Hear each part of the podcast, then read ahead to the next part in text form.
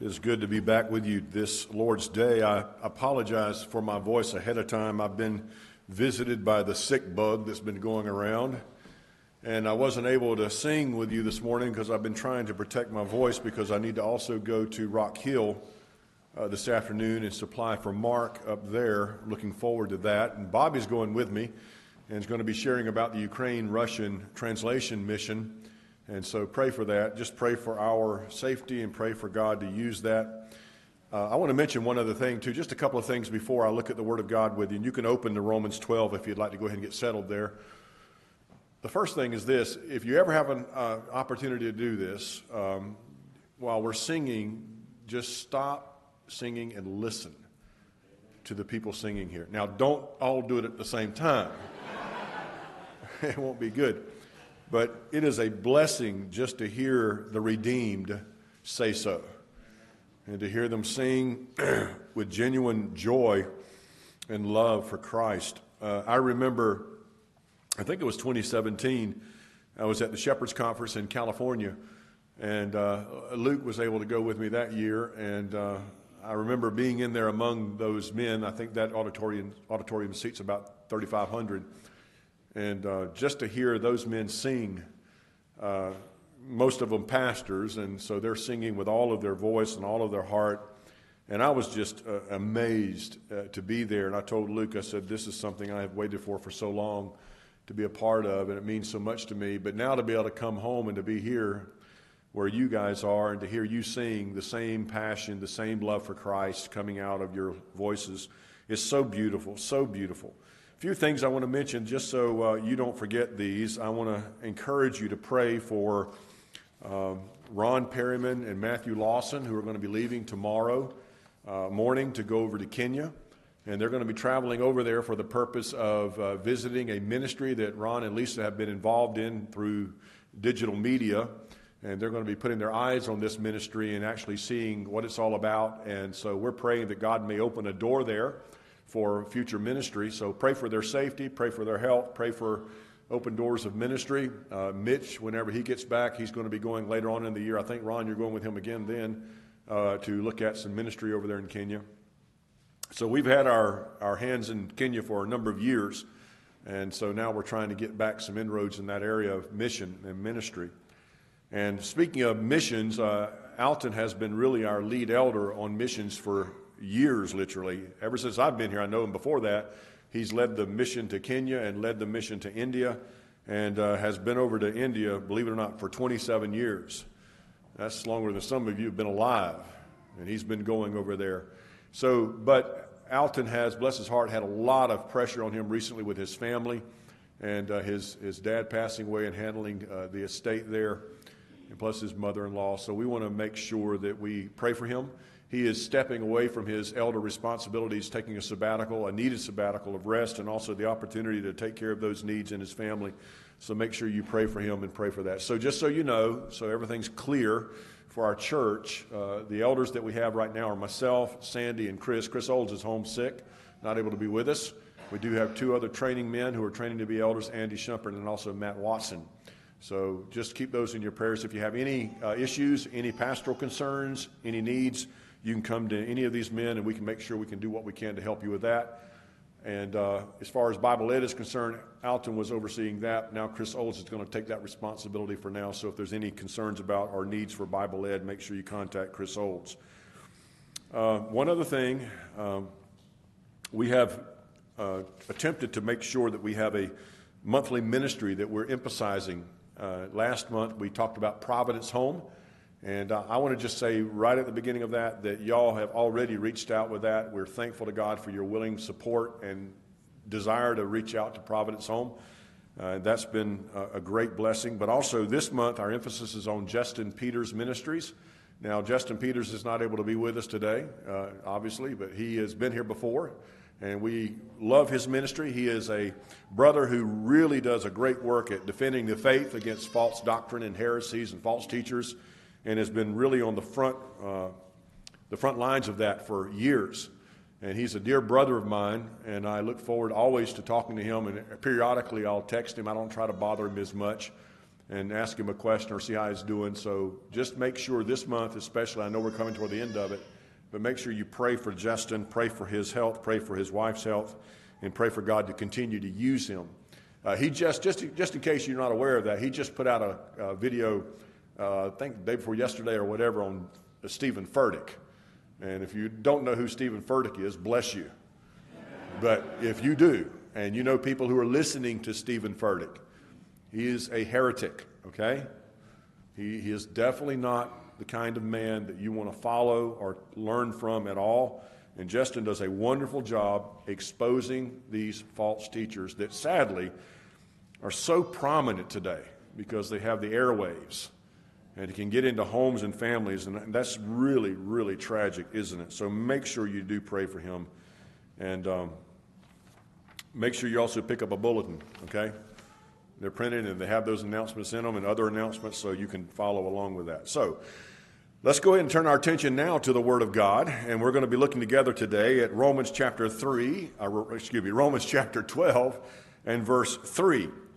And uh, as I've titled the message, as you'll see in the verse, don't think so highly of yourself. Romans chapter twelve. I'm going to read verse three through five for our study this morning. The Word of God says, "For I say, through the grace given to me, to every one of you who is among you, not to think of himself more highly than he ought to think, but to think soberly, as God has dealt to each one a measure of faith. For as we have many members in one body, but all the members do not have the same function, so we, being many, are one body in Christ and individually members of one another." Humility is one of those most needed yet difficult and easily evasive virtues of the Christian life. And the opposite is also true. Pride is the easiest and most accessible and destructive of all attitudes of the Christian life. Nothing can be so beautiful than to have a church full of people who express true humility. But nothing can be so ugly as a church filled with people who are prideful. Our sinful nature, as you know, I'm sure, and I am also aware of this, seeks our own self-centeredness. It's very easy to find ourselves circulating everything around ourselves and making sure everything is about us. Our sinful nature resists humility, and it resists selflessness. Just a quick look at our culture will tell you just how self-centered we are and how prideful we really are. Now, just for a moment, I want you to entertain with me these thoughts, and these are useless facts to be stored in your short-term memory. All right? Did you know that ninety-two million selfies are snapped every day? Did you know that? No. And did you know seven of those are taken every minute? Also, there are some, I found out, that are dying to take a selfie, literally. From two thousand eight to twenty twenty-one, an estimated three hundred seventy-nine people have died taking selfies. You probably have witnessed some of those, someone standing on the precipice of a waterfall or a large rock extending out, and they want their selfie to put on Facebook or some social media, and they end up falling as a result of it. Now, I don't encourage that and would encourage you and discourage you to do such a thing. But nevertheless, it is clearly emblematic of the problem we have in our culture. We have been feeding ourselves for years. And sadly, we often think too highly of ourselves, don't we? We think a lot about ourselves. You may already know this, and I'm sure that you do, but evil entered this unstained creation by the doorway of pride. That's how everything eventually was corrupted. Paul told Timothy that men who should serve in leadership as pastors and elders should not be novices, and the reason why he says that is this. In First Timothy chapter three and verse six, he says, "Lest they being puffed up with pride would fall into the same condemnation as the devil." In other words, Paul is alluding to the reality that the initial fall occurred in the heart of Lucifer before he fell out of heaven. He was a creature that had been created by God according to the Word of God. He had stupendous beauty, amazing power as a high-ranking angel, and yet he became filled with himself. So much so that he thought he could be God, that he could supplant God himself. According to Isaiah fourteen twelve, which many scholars believe is a reference not only to a leadership of a man of that time, but also a reference to Lucifer, the devil himself. In Isaiah fourteen twelve, it says, "How you are fallen from heaven, O Lucifer, son of the morning. How you are cut down to the ground, you who have weakened the nations. For you have said in your heart, I will ascend into heaven, and I will exalt my throne above the stars of God, and I will sit on the mount of the congregation of the farther sides of the north, and I will ascend above the heights of the clouds, and I will be like the Most High." Yet God says, "You shall be brought down to the pit, to Sheol, to the lowest parts." If you read the scripture, and I'm sure you do, the Bible is very clear that God hates pride. He absolutely hates pride. Proverbs chapter eight, verse thirteen says, "The fear of the Lord is to hate evil." God says, "I hate pride and arrogance, evil behavior and perverse speech." Proverbs eleven two says, "When pride comes, then comes disgrace, but with humility comes wisdom." In Proverbs sixteen five, "The Lord detests all who have a proud heart." In Proverbs sixteen eighteen, "Pride goes before destruction, and a haughty spirit before a fall." Even our study in the book of James, if you are reminded of this, the Bible tells us that God will resist. That is, he literally works against the prideful. He says this, "God opposes the proud and gives grace to the humble." Peter quotes this same verse, this same reference in First Peter five five, "Young men, in the same way, be submissive to those who are older. All of you clothe yourselves with humility toward one another, because God opposes the proud and gives grace to the humble." Even Luke fourteen eleven, "For everyone who, exa- who exalts himself will be humbled, and he who humbles himself will be exalted." See, the way up is the way down. If you and I decide to be self-exalting and prideful and not humble in the sight of God, you will be humbled by God. Proverbs eighteen twelve says, "Before his downfall, a man's heart is proud." It also says in Proverbs twenty-nine twenty-three, "A man's pride brings him low, but a man of lowly spirit gains honor." Also, another point to remind ourselves of is that if you want to be properly in right relationship with God and to worship him acceptably, the only pathway to that is through hu- through true humility.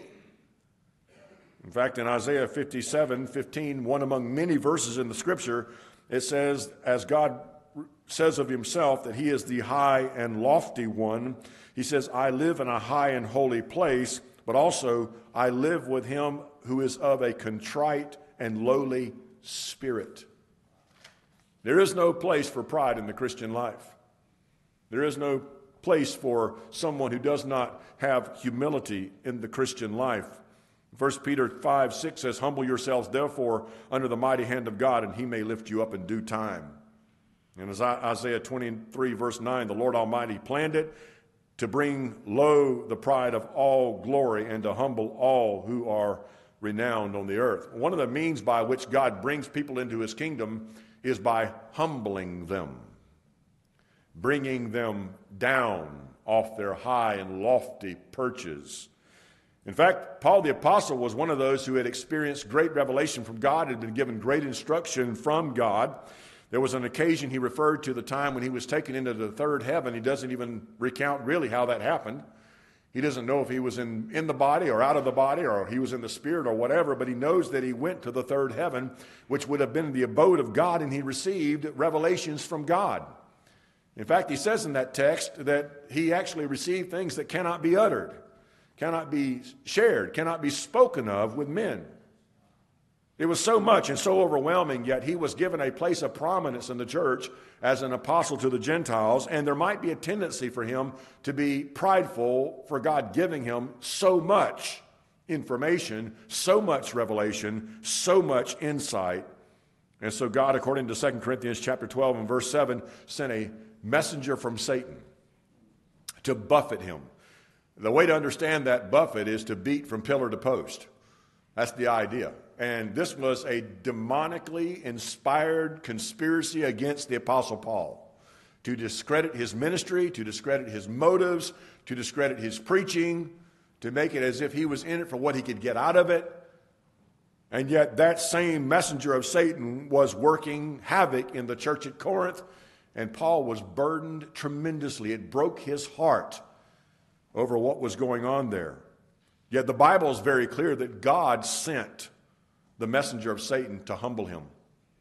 He was called a thorn in the flesh. Some have said that referred to some physical ailment, but really most likely it was this false um, satanic conspiracy to discredit the Apostle Paul by those who were in and among the church.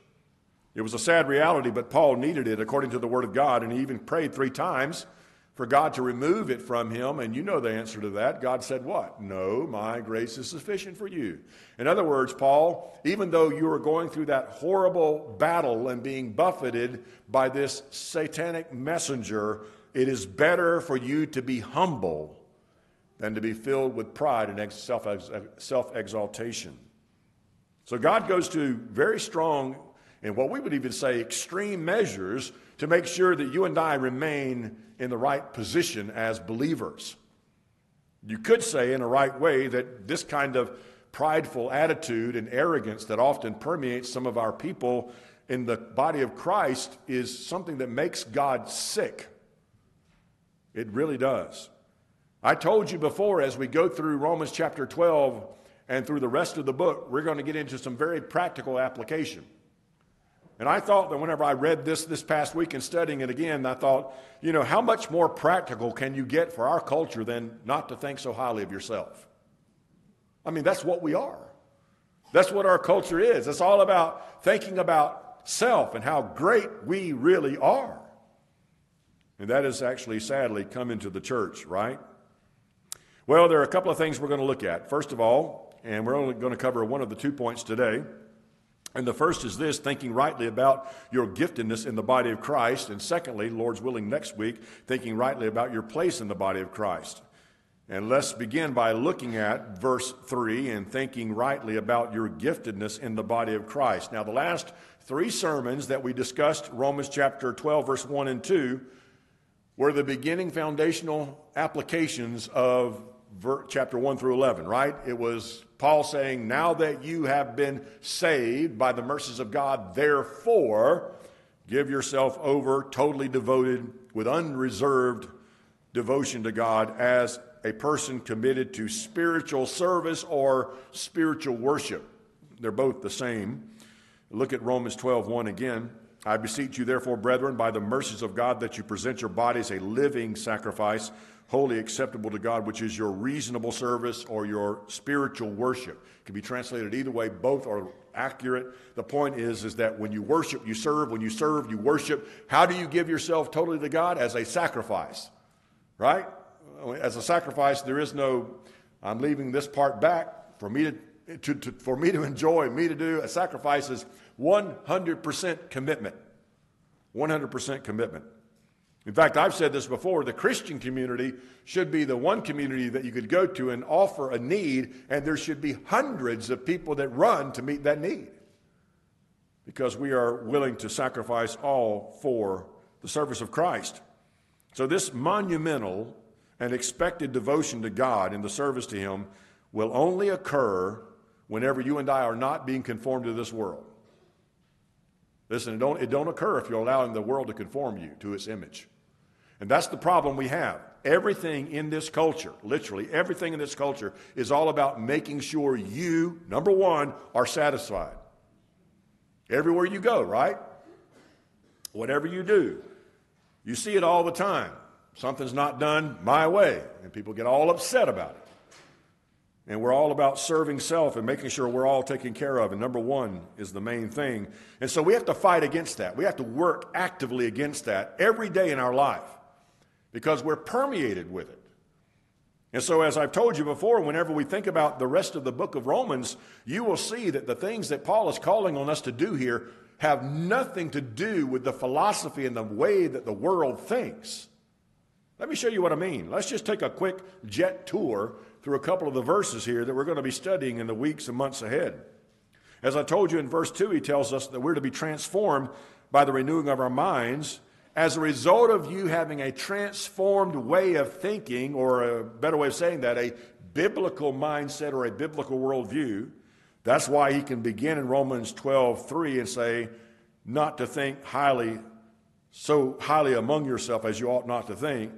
And then in uh, Romans twelve nine, listen to this. Here's a list of things he's going to tell us that we should be doing as a result of our transformation of our mind and our thinking.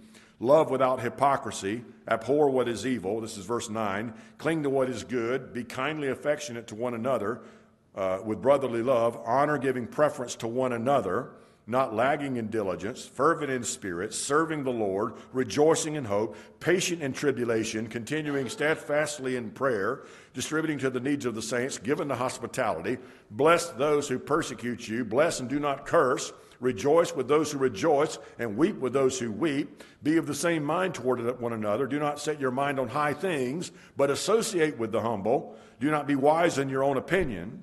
Repay no one evil for evil.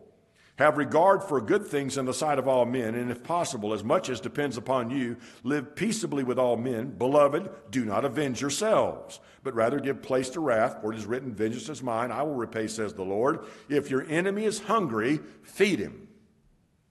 If he's thirsty, give him a drink, for in doing so you will heap coals of fire on his head. Do not be overcome by evil, but overcome evil with good. Now, just that alone is going to be a challenge for all of us. That comes from a transformed mind that has a total devotion to Jesus Christ. It even gets more intense. Chapter thirteen, April fifteenth is coming. Let every soul be subject to the governing authorities. Now, this wasn't a Christian-friendly government he was talking about, right? For there is no authority except from God, and the authorities that exist are appointed by God. Look at verse six. Chapter thirteen, verse six. For because of, because of this, you also, here it is. What does it say? Pay your taxes. Some of you are going to fight that, I'm sure, right? He even says that they are God's ministers attending continually to this very thing. Render therefore to all their due, taxes to whom taxes are due, custom to whom customs, fear for whom fear, honor to whom honor. You're talking about practicality here. Pay your taxes? Romans fifteen one. Romans fifteen one. We then who are strong ought to bear with the scruples of the weak and not to please ourselves. All of these commandments require complete devotion to Jesus Christ in humble reliance upon the power of the Holy Spirit that enables you to kill the deeds of the flesh and to think biblically about what God says. And to understand this and to be able to practically apply all of this, you have to understand humility, folks. I have to understand humility. Fighting against the tide of our culture and the tides, frankly, within the churches, we have to understand what true biblical humility is. So we're going to talk about that just for a few moments. So let's just discuss what you and I need to understand about true biblical humility. First thing is this. To understand true humility, we have to understand our origination. Secondly, we have to understand our obligation. And third, we have to understand our operation. You get that? So to understand humility, and it, this starts at the very foundation of it, you need to understand your origination. What I mean by that is your salvation. Any person who has truly experienced the saving grace of God understands what humility is, at least for that split second. They get it. They understand what that means. Look at verse three. This is Romans twelve three. Paul says, for I say, through the grace given to me. Now, Paul is not talking about salvation here. He's talking about apostleship. He's talking about the ministry that God gave to him. And the reason why he's not talking about salvation here is simply because he spent the first eleven chapters talking about that. He spent eleven chapters talking about the grace of God that saves us from hell itself and the deserved justice of God. So the foundation of our humility is the understanding of our salvation, which he's already spent eleven chapters going through. So we want to spend just a moment here, okay? I don't want us to miss this, because without this, we don't understand true humility. And the point I want to make is this: any person who is truly saved cannot ever enter into salvation with a prideful heart. It doesn't mix. It's like oil and water. It doesn't go together. No one gets saved through the gate of pride. Nobody. No one ever carries their bags of self-righteousness and religious achievement into the gate that leads to eternal life. That's why Jesus said it is a narrow gate. It's a narrow gate. It's not something you're able to carry anything in through. It's a gate that only the poor in spirit can enter, the ones who are truly humble in the sight of God, who have literally nothing to offer God. They come naked and destitute and bankrupt of all that they could have, because they know and recognize that they are sinful in the sight of God and have nothing to offer for salvation, but are deeply dependent upon His grace and mercy to save them. Let's go to a text and show you this. Look at Luke chapter eighteen. Go back to Luke chapter eighteen. In verse nine, in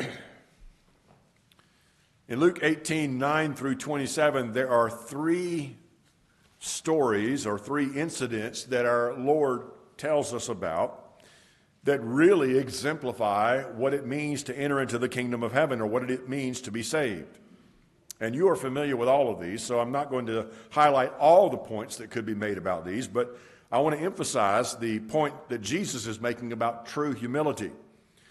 So Luke chapter eighteen, verse nine, it says, "And he spoke this parable to some who trusted in themselves that they were righteous and despised others." Listen to what Jesus said. Verse ten, "Two men went up to the temple to pray. One is a Pharisee, the other a tax collector. The Pharisee stood and prayed thus to himself, 'God, I thank you that I am not like other men, extortioners, unjust, adulterers, or even as this tax collector. For I, ta- for I fast twice a week, and I give tithes of all that I possess.' And the tax collector, standing afar off, would not so much as even raise his eyes to heaven, but beat his breast, saying, 'God, be merciful to me, a sinner. I tell you, this man went down to his house justified rather than the other. For everyone who exalts himself will be humbled, and he who humbles himself will be exalted.'" Humility starts, listen to this, humility starts with a recognition of your own sinfulness. If you don't get that at the very beginning, you can't get salvation. This is where it starts. You and I recognize, by God's grace and His power of His Holy Spirit, our own sinfulness. What I have witnessed, and even Sandy referred to, whenever you have the opportunity to hear the testimonies of people who have come to Christ, one of the key ingredients we listen for is that humility whenever they come to Christ. We could say it from a more reformed perspective: when Christ comes to you and He convicts you of your sin, at that moment in your life, there is no, "Hey, I'm a pretty good person." Or, as often is stated in the South, whenever you talk to someone about their need for salvation, they'll say, "Well, I've never murdered anybody." "Well, that's wonderful. I've never committed adultery." And so they go on this whole list of things that they did, that they didn't do. And that's supposedly supposed to give credit before God for them. No, when someone comes to salvation, there is none of that. There's the full recognition of their own personal sinfulness and that they are an offense to a holy and righteous God. That's where it starts. That's where Jesus starts here with true humility. The second one is given to us in the very next verse. He tells us of another example of true humility that brings salvation. Verse fifteen, "Then they also brought infants to him that he might touch them. But when the disciples saw it, they rebuked them, and Jesus called them to him and said, 'Let the little children come to me, and do not forbid them. For such," or this kind, qualitatively speaking, "is the kingdom of God." Assuredly, I say to you, whoever does not receive the kingdom of God as a little child will by no means enter into it. Now, in this text, in Luke, Luke being a doctor, obviously points out something unique here. At the very beginning in verse fifteen, he uses a word for infants there, or children. It's the Greek word brephos. This refers to a baby, a, a nursing child that could also just be newly born, or it also is referred to in the early parts of Luke where Mary is with child and Elizabeth is with child. That's the same word. So just as a little footnote here on the side, God sees the child inside the womb as the same as outside the womb. Okay? There is no difference. The point is, is that we find by Luke's attesting to this occasion that the initial child that is brought to him is an infant, a baby. Now, later on in the same text, he uses a different word, the word paideia, which is the word we get pediatrics from, which does refer to a small child, more like toddler size. I mean, they can kind of waddle around and walk around and bump into things and goo and gah and slobber and stuff like that. But they're still not to the point where they're able to reason on their own, take care of themselves on their own. In other words, both of these words that are used here in this text refer to absolute, total dependence on their parents. They can't do anything on their own. And by the way, they have no achievements either. They haven't won any awards. They haven't accomplished anything. They haven't been educated yet. They have no degrees. They have nothing.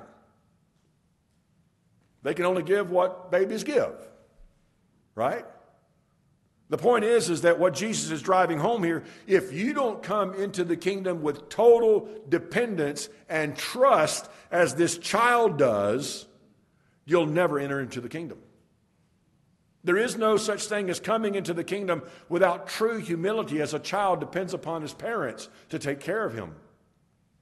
I mean, the child is not sitting at home, you know what, I'm thinking about what I can do this next week, and I'm going to accomplish this and do that, and I don't need mom and daddy for that. No, a baby needs mom and dad one hundred percent. one hundred percent, or it doesn't survive. And the same is for the paideia, the little child. The little child can wander off and get lost and get killed, and all kinds of horrible things can happen without the parents taking care of it. It is in total dependence upon the parents to take care of it. But he's not talking about the parents. He's talking about how you and I should be like the child. And how is the child? The child knows it's totally dependent upon the parents for its own survival. And so is the case for you and I as a Christian. You and I must approach salvation and God with this absolute total dependence that God is the only one who can save me. I can't go anywhere else. I have nothing to offer. If he doesn't give it, I don't get it. All of that is there. It's an expression of true humility. So first of all, you have true humility expressed in your own understanding of your sinfulness. And you could say that true humility is expressed in your own dependence on God. You could use the word trust in there for sure. There's one last one, and that's verse eighteen. He talks about the rich young ruler. Of course, we are familiar with this. This ruler comes to him and says in verse eighteen, "Good teacher, what shall I do to inherit eternal life?" And Jesus gives him a list of commandments. He tells him, you know, don't commit adultery, don't murder, don't steal, don't bear false witness, honor your father and your mother.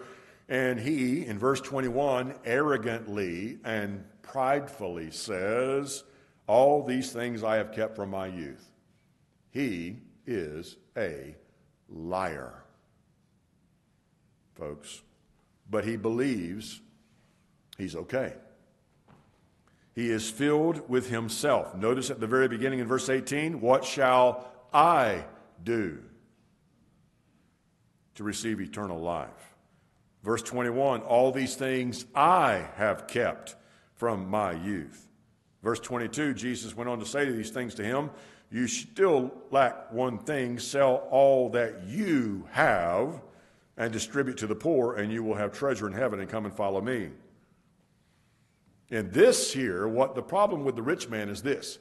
He doesn't understand true humility in the sense of his own inability. Now, there's a lot going on in this text. Obviously, we could talk about the idolatry and the covetousness and the things that kept him from the kingdom. But one of the problems that stands out above all the other ones is this: what can I do? What can I do? Or I have kept all these things. You see, he doesn't really understand. No, he's not able to do that. He's not able to do that. He's not able to keep the law of God. He's not able to please God. And you see, someone who is truly expressing biblical humility understands his own sinfulness, understands his utter dependence upon God to save him, and also understands he doesn't have anything that he can offer that he can do at all. So whenever someone is truly converted in this sense of humility, they can say, as with Jonah, truly, salvation is of the Lord. Salvation is of the Lord. So with all of that said, there is no such thing as a prideful convert. There's no such thing as a prideful convert to Christianity. There is no such thing as a self-centered salvation. That's why there's so much problems today in our culture of Christianity, where so much is about self, so much about me, so much about what I need, what I can get, what I want. It feeds this problem. Whenever you, whenever you start presenting the gospel as a solution to your problems, you're missing the point of it. Because it's not that. The gospel is for the glory of God, and you are commanded to repent and commanded to, to uh, submit to the lordship of Christ. It's not an offer. It's a command. And we're to humbly accept it because we can't do anything else to save ourselves. And by the way, I think all of us understand this.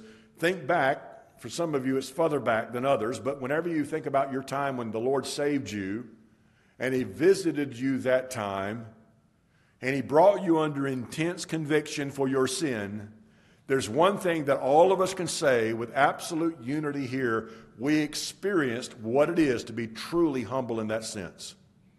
We experienced what I just said, that you had a true understanding of your own sinfulness, that you had a true and absolute dependence upon God alone to save you, and that you had nothing at all to offer Him to save you. And you were just like the man who's the tax collector. God, be merciful to me, a sinner.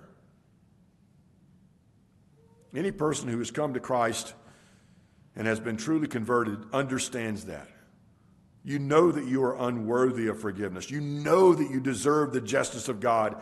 You know at that very moment of salvation that God is producing in you true biblical humility. The foundations of self-exaltation and self-righteousness are obliterated, and every stone of pride is crushed by the Holy Spirit at that very moment. Remember what Paul said in Ephesians two and one and following? He talks about our condition, how we were dead in our trespasses and sins, how we were following after the, the prince of this world, the devil himself, that we were fulfilling our desires of our flesh, and we were by nature, by our very nature, children deserving of wrath. But then verse four says, but God, but God who is rich in mercy, because of His great love with which He loved us, even when we were dead, even when we were rebelling, even when we were His enemies. He said He made us alive together in Christ. And then we know that famous verse, for by grace you have been saved through faith, and that not of yourselves. Grace, unmerited favor, undeserved favor. He says, for by grace you have been saved through faith, and that not of yourselves. He's not talking about grace here, folks. He's talking about the faith and everything that encompasses salvation. Nothing you did or responded to was your work. Nothing. Your belief, your repentance, your confession, your fellowship, your contrition, your humility was all a work of God. For by grace, drinking and preaching. It's water. My wife got it for me. So I, believe me. Then verse ten, for we are His workmanship created in Christ Jesus for good works. Even the good works we do are something God does in us. You know, there is, the point is, there is literally no place for pride. It is the most disgusting, arrogant thing to see in a Christian's life. And I wonder sometimes whenever people are like this, if they're truly converted. I really wonder. You remember Philippians chapter three talks about Paul's own conversion. He talked about all that he had that he could be prideful about. He says, if anyone could have confidence in the flesh, I the more so, he says. He says, I have more than anybody. I was circumcised the eighth day. I was of the stock of Israel, of the tribe of Benjamin, a Hebrew of Hebrews. Concerning the law, he says, I was a Pharisee. Concerning zeal, I had all of that. I persecuted the church. Concerning righteousness, which is in the law, he says, no one could pin anything on me. Externally, he says, he was as righteous as a man could get. But he says, what things look good for me? He says this in Philippians chapter three and verse seven and following.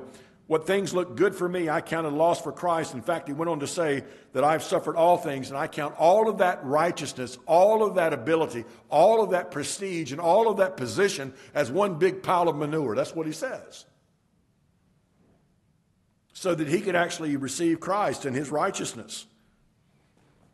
See, that's the way in. The way in is not, Lord, look what I have done or what I can do. The way in is, Lord, I can't do anything unless you do it. I'm not getting there at all. So first of all, we find humility in our origination, our salvation. That leads to our humility of our obligation, and that's our sacrifice of self, which we've already spent enough time on, so I'll just remind you of that. Humility also in our obligation, that we are willing to give ourselves wholly and devoted to him. The presenting of ourselves as a living sacrifice is a humble response to the mercies of God. It's a reflection of our true understanding of what we just talked about. Because if you're that kind of person who understands that biblical humility, the natural outflowing of that is, Lord, here am I, send me. I'm your servant, Lord. Whatever you want of me, I'm willing to do. Because God did not send us to hell, even though he was right to do so. And because God allowed us to stay alive, to be saved, and was unwilling to kill us on the spot, we respond to that mercy. We respond to that mercy. I don't know if you realize this, but it's an amazing thing to consider.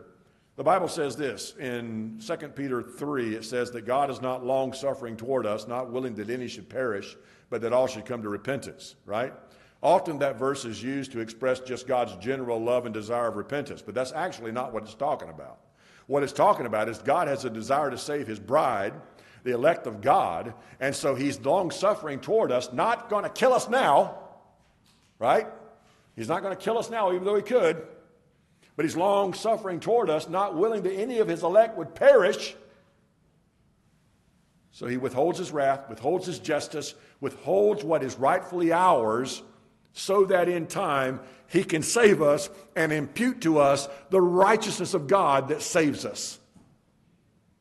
There's another verse in Hebrews one I find most amazing. It talks about that there are actual angels that oversee those that will inherit eternal life.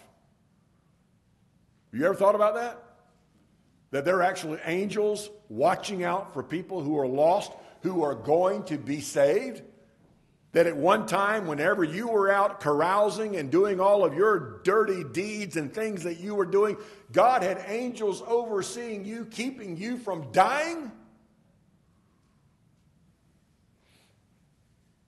My mom often says my angels have overtime duty. Probably wore out. That's an astonishing thing to think about. An amazing reality that God could have easily killed us, rightly so, but he has a desire and a purpose and a plan. He has chosen to save you, and he protects you. He literally protects you. I think of all the dumb things I did, even as a young man, growing up. I mean, stupid things. And I just wonder, you know, the only thing I can explain the fact that I'm even where I am now is by God's grace alone. By God's grace alone. So we find our humility in our origination, salvation, humility in our obligation, which is sacrifice and self, selfless service to him. And then it leads us to our third point, humility in our operation. And that's our service to the saints. That's where we get to verse three.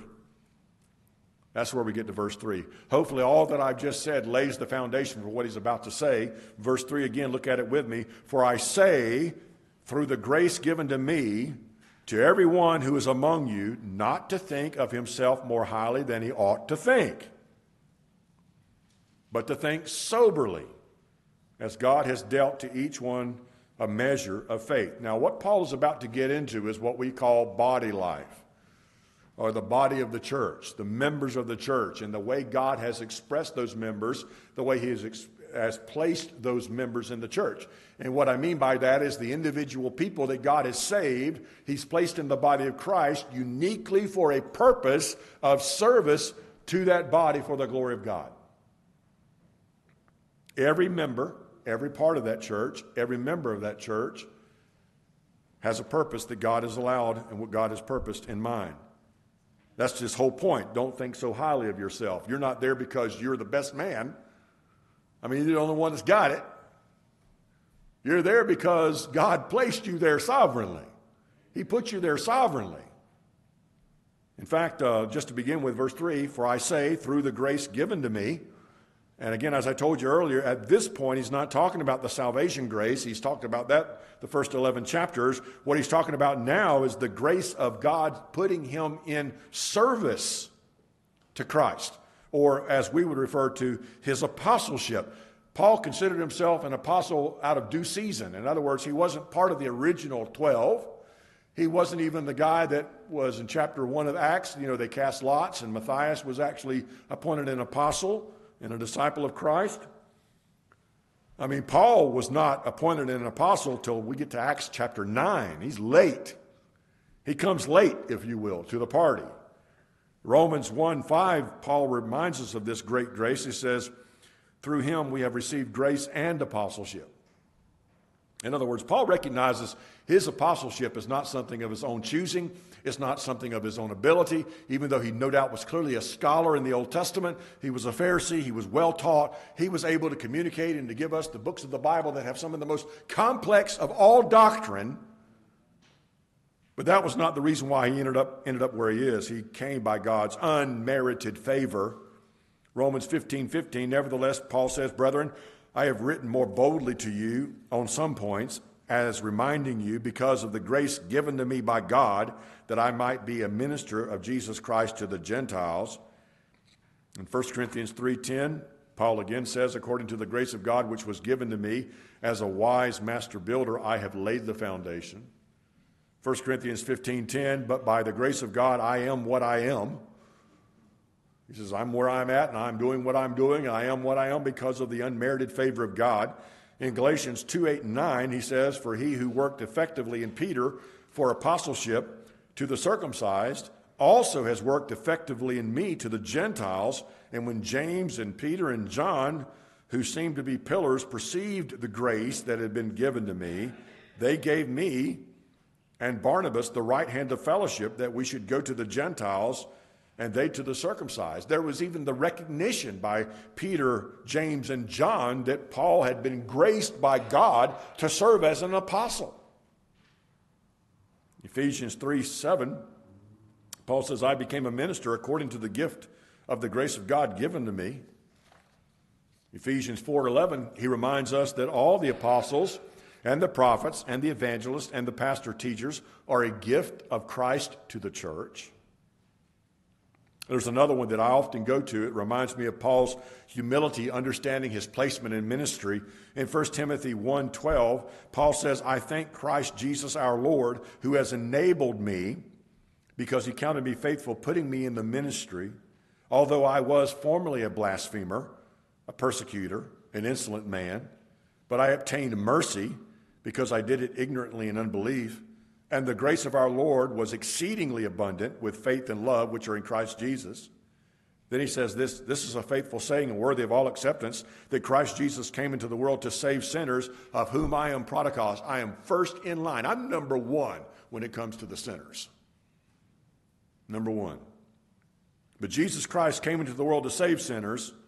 And then he says this, however, for this reason, I obtained mercy, that in me first Jesus Christ might show all long-suffering as a pattern of those that were going to believe for everlasting life. Paul was just amazed, number one, that he was saved, absolutely astounded. But then the next step was that he would go even further than that, that God would grace him with placing him in ministry as an apostle. I mean, Paul was a blasphemer, an insolent man, a murderer of believers. Paul was amazed that God would take such a man and save him, transform him, transform him by grace, and then grace upon grace, place him in ministry for the purpose of seeing others come to Christ and to show the world an example of what God can do with a godless, self-righteous man. He calls himself the chief of sinners, and yet to make him part of the ministry. What an amazing thing. You think you have nothing to offer, that God can't use you for ministry? If God can take a man like Paul, who worked night and day against the church, and transform him and change him and save him and make him a minister to the Gentiles and an apostle that gave us thirteen of our New Testament books, folks, you need to rethink your theology. God can use any of us for his glory. So in verse three, going back to Romans twelve, verse three, he says, "For I say," that word "for," guard, takes us back to the earlier portion. In other words, based upon what he's already told us about being a sacrifice and having a transformed mind, now he gives a series of directives, implications of what Paul has said. And these are going to come fast, so stay with me now. The first thing he tells us is this: in our service to God in the body of Christ, we should view it soberly. We should view it soberly. Look at the verse again. He says, first of all, not to think of himself more highly than he ought to think. Now, this word is actually the translation of one Greek word, huperphroneo. And the word huper means above or over. And the word phroneo, we've already talked about before, it means to think, or to think over, or to think above. And it basically means to be, to think to think highly of yourself, to consider yourself of great importance, right? To become haughty, uh, to be lifted up with pride, high-minded are synonyms of that word. Another lexicon says of huperphroneo, it means unwarranted pride in one's self or one's accomplishments. Now, I want to add something here, just so we don't misunderstand something, okay? We're not talking about you being prideful in the sense that you're thankful that God has given you a gift. Like, for instance, some of you have artistic abilities, and you can paint, and you can draw, and it's just an amazing thing. And you should not say, you know, I'm just useless, I'm worthless, I'm nothing, I mean, pfft, you know, this is just pathetic. No, no, no, no. You are to be thankful that God gave you that. And the exaltation is not in self, it's in what God granted you to do. The same comes with the church. Every one of us are gifted differently. Every one of us are talented differently. Every one of us have strengths and weaknesses. And the point is not to say, you know, I'm a worm, I'm useless, I'm no good, and in fact, I can't ever be used because of that. It's not that at all. It is to say, Lord, you have blessed me with this ability, this giftedness, this talent, so I'm going to use it for your glory, and all glory goes to you. Nothing wrong with that at all. In fact, that's the way we should respond to those things in our life. But here he's talking about the man who is who's a self-exalter. Uh, he's a man who thinks more about himself than he should. He exalts himself above his own accomplishments, if you will. He lacks true humility. He lacks a true understanding of what God brought him out of and what God delivered him to. As one author said, Paul sees humility not merely as desirable, but also necessary for, as a true Christian. Another author said, to himself, to man, every man is, in a sense, the most important person in the world. I mean, who do you brush? Whose teeth do you brush in the morning? Whose hair do you comb? Who do you dress? Who do you make sure gets something to eat in two hours? Huh? Number one, right? We all have that. We understand that. But the difference is, is whenever we become the center of the universe, and it's all about what we do and what we can do. So the Bible says not to think of himself more highly than he ought to think. In other words, there's a sober thinking here. In fact, it's interesting in this one word, this one verse, verse three, the word phroneo is used four times, which is the word to think. I mean, he just left verse two where he says, be transformed by the renewing of your mind. In other words, let's change the way you think. So then Paul begins verse three by saying literally this: don't think higher about yourself than you ought to think, but think right thinking about yourself. Have a proper view of who you are. Take the spotlight off for a little while, okay? Turn the selfies down.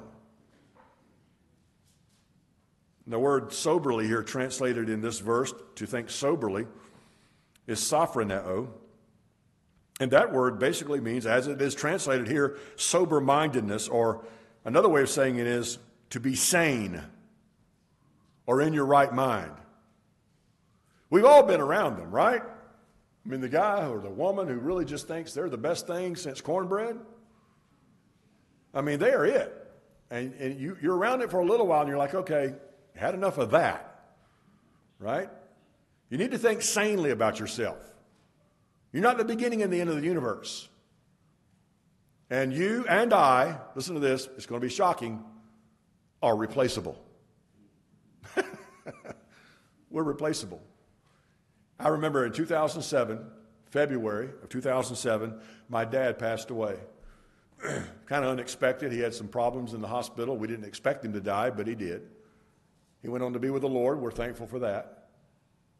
But I remember a comment my mom said. It was no, no within the week of his death. She goes, the amazing thing about that is the world just keeps going on. As if it didn't even matter. And it does, doesn't it? It just keeps going on and on and on. You know, there's a lot of people speculating right now about what's going to happen at Grace Community Church when John MacArthur passes away. I think they're trying to usher him out faster than he wants to go. But the point is, all this talk about who's going to replace John MacArthur, I grant you, God already has that worked out. And even though John is a great, great help to the body of Christ, and we will benefit from his work of ministry over fifty-five years, more than we ever, ever will be able to imagine, there's also someone that'll come in and take that place. And the body of Christ will keep right on going, keep right on going, keep right on going. It wasn't too many years ago, no one knew about Paul Washer. No one even knew his name. And he's been a great impact on the body of Christ. Other men that we've listened to and learned from over the years that God has used and raised up. Listen, there's one thing you need to understand. The church will never fail. It will never fail. The gates of hell will not prevail against it. So it doesn't matter what happens, who gets, who gets killed, who gets gone, whatever happens, God's going to grow his church. He's going to continue to work in his church. He's going to raise up the needed leadership and give the body the giftedness that it needs to accomplish what God has intended it to accomplish. So let's not get so haughty and think that we're the best thing that's ever happened to the church. We're not. But we can be used mightily by God in the church with a great sense of humility. We need to have a, a sane way of thinking about us, ourselves. Let's think realistically about ourselves. Let's have a sober-mindedness. Our temporary nature that we have here. We're here as a vapor. We appear for a little while and we're gone, right? Let's keep that in perspective. Have sound judgment, moderation about your own existence and your own place in the body of Christ. Paul uses this same word in Titus two six. He says, likewise, exhort young men to be sober-minded. He uses that a number of times by, about young men, because young men have a tendency to be a little bit forthcoming and a little bit arrogant. I was there. I remember that. I thought I was the best thing that happened to evangelicalism. And I was going to correct every single pastor and every single problem in the church. I found out right quick like what it is to be a bull in a china closet too. And how you can wring all kind of havoc and destruction in a church by thinking you're the best thing that's ever been. Years, decades bring a little bit of sobriety to that. You begin to find out you're not the only thing that matters. And you're not the one that's going to correct the ship. We need to have sobriety, soberness. Peter said the same words in verse seven, but the end of all things is at hand. Therefore, be serious. That's the word sober. Same exact word, sophroneo. Be sober-minded and watchful in your prayers. And he uses the same kind of principle here to apply it in the same way Paul does to the body of Christ. Listen to this. First Peter four, seven through eleven. But the end of all things is at hand. Therefore, be serious and watchful in your prayers. And above all things, be fervent in love toward one another. For love will cover a multitude of sins. Be hospitable to one another without grumbling. As each one has received a gift, minister it to one another As good stewards of the manifold grace of God, if anyone speaks, let him speak the oracles of God. If anyone ministers, let him do it with the ability God supplies, that in all things God may be glorified through Jesus Christ, to whom belong glory and dominion forever and ever. Amen. Peter's saying exactly the same thing that Paul is saying in chapter twelve. Don't think so highly of yourself. Be sober-minded and understand the way God's gifted you is for the body of Christ to be edified for the glory of God. You're one part of a very complex machine that God has placed here. But as we'll see also, you're not just some part. Everybody is an important part. An important part. Let me close with a couple of thoughts. Can you hang with me a few more minutes?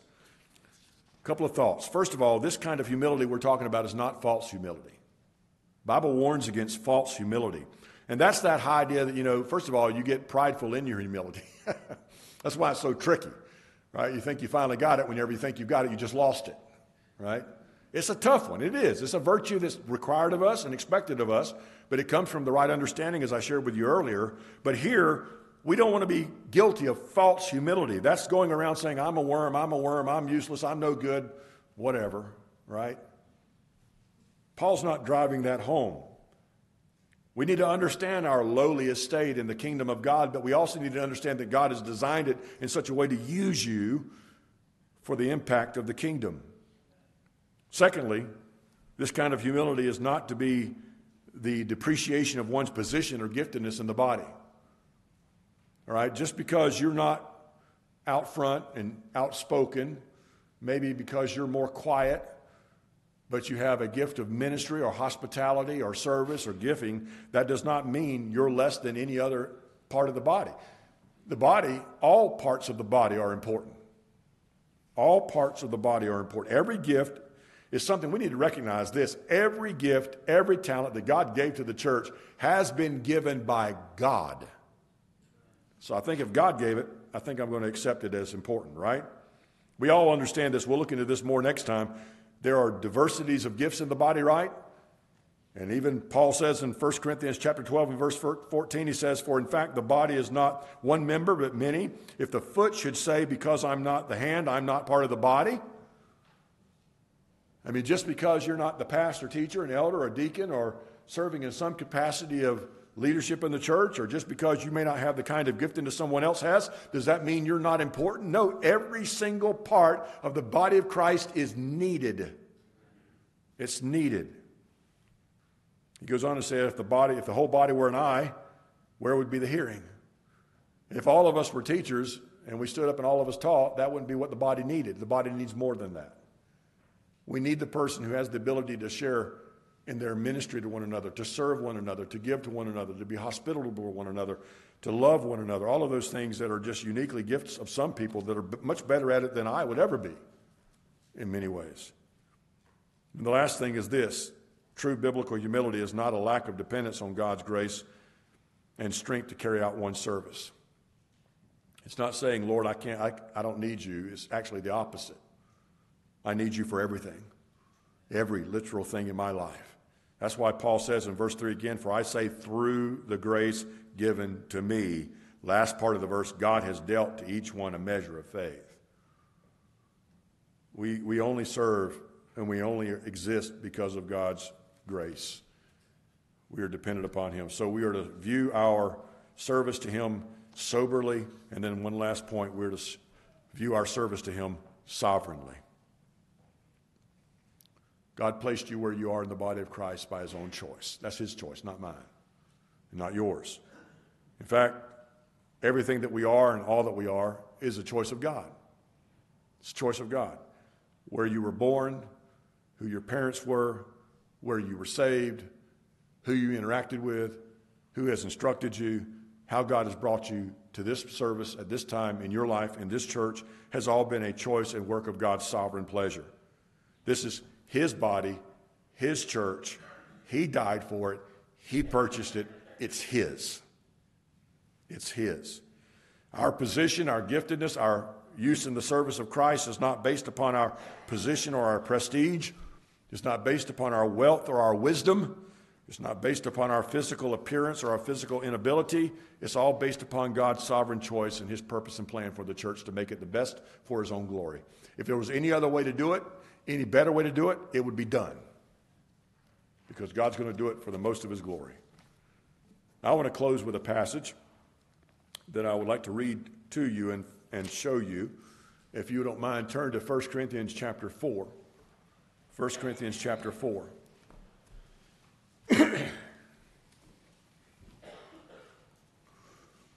I go to this text time and time again to keep me keep myself in my place.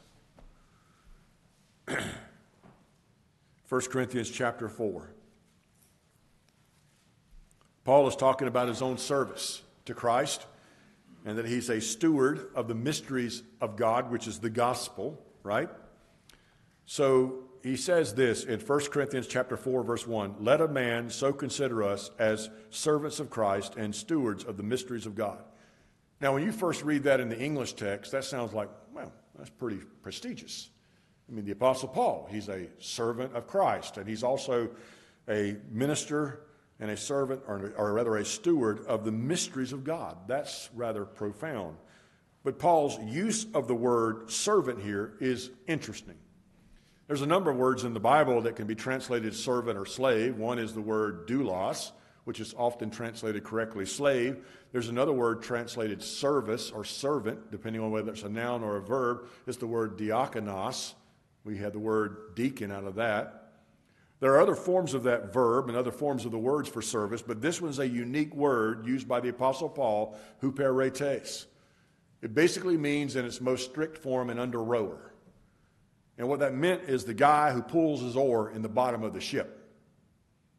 In other words, he has in his mind the reference of these large ships that would go through the water. Some of them were three-tiered. They would have three layers of oars. And the guy on the bottom who pulled his oar, well, if the ship took on water, guess what? He was the first one to go.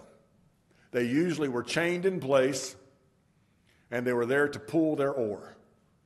And what Paul says at the very beginning, as far as a servant to Christ, I'm not this high and lofty and exalted apostle with the capital letter A. He says, no, I'm an under rower. I'm pulling my oar for the kingdom of God. So he says in verse two, moreover, it is required of stewards that they be found faithful. In other words, just keep pulling your oar, Paul. That's what you're expected to do. Keep doing what God called you to do and do it faithfully. Verse three, but with me, it is a very small thing that I should be judged by you or a human court. There were others who were judging his motives and his means of ministry. In fact, he says, I don't even judge myself, for I know nothing against myself, yet I am not justified by this. But he who judges me is the Lord. Therefore, judge nothing before it's time until the Lord comes, who will bring to light the hidden things of darkness and reveal the counsels of the hearts. In other words, look, what you think about my ministry and what I'm doing for the Lord really doesn't matter much because I know that I have to be judged by God. He's the one who will bring my motives to the front. Now look at verse six. Now these things, brethren, I figuratively transferred to myself and Apollos for your sakes, that you may learn in us not to think beyond what is written, that none of you may be puffed up on behalf of one against the other. Now listen to verse seven. For who makes you to differ from another? And what do you have that you did not receive? Now if you did indeed receive it, why do you boast as if you had not received it? You know why you're here today? Because you received it. You know why you're saved? Because you received it. You know why you're a member of the body of Christ? Because you received it. You know why you are who you are today? Because you received it. We have nothing to be prideful and arrogant about. We have everything to be humble about. Amen? And that begins. That really begins our position and our service to the body of Christ, as we'll talk about more next Lord's Day. Let's close in prayer. Our Father, we thank you for our time together. What a blessing it's been to be together around your word, to be reminded of these very basic but very important foundational truths. Lord, we are often dealing with our own self-exaltation and self-centeredness. And Lord, I pray that you would produce in us genuine biblical humility, God-like humility, Lord God, that even Christ showed us as he came to this earth in human form, taking on the form of a slave even to the point of being obedient to the point of death, even the death of the cross. Lord, help us to have that same mind in us that was in Christ Jesus. I pray, God, that you would produce in us a great sense of your grace and mercy in our lives, and thereby produce genuine humility. In Jesus' name, amen.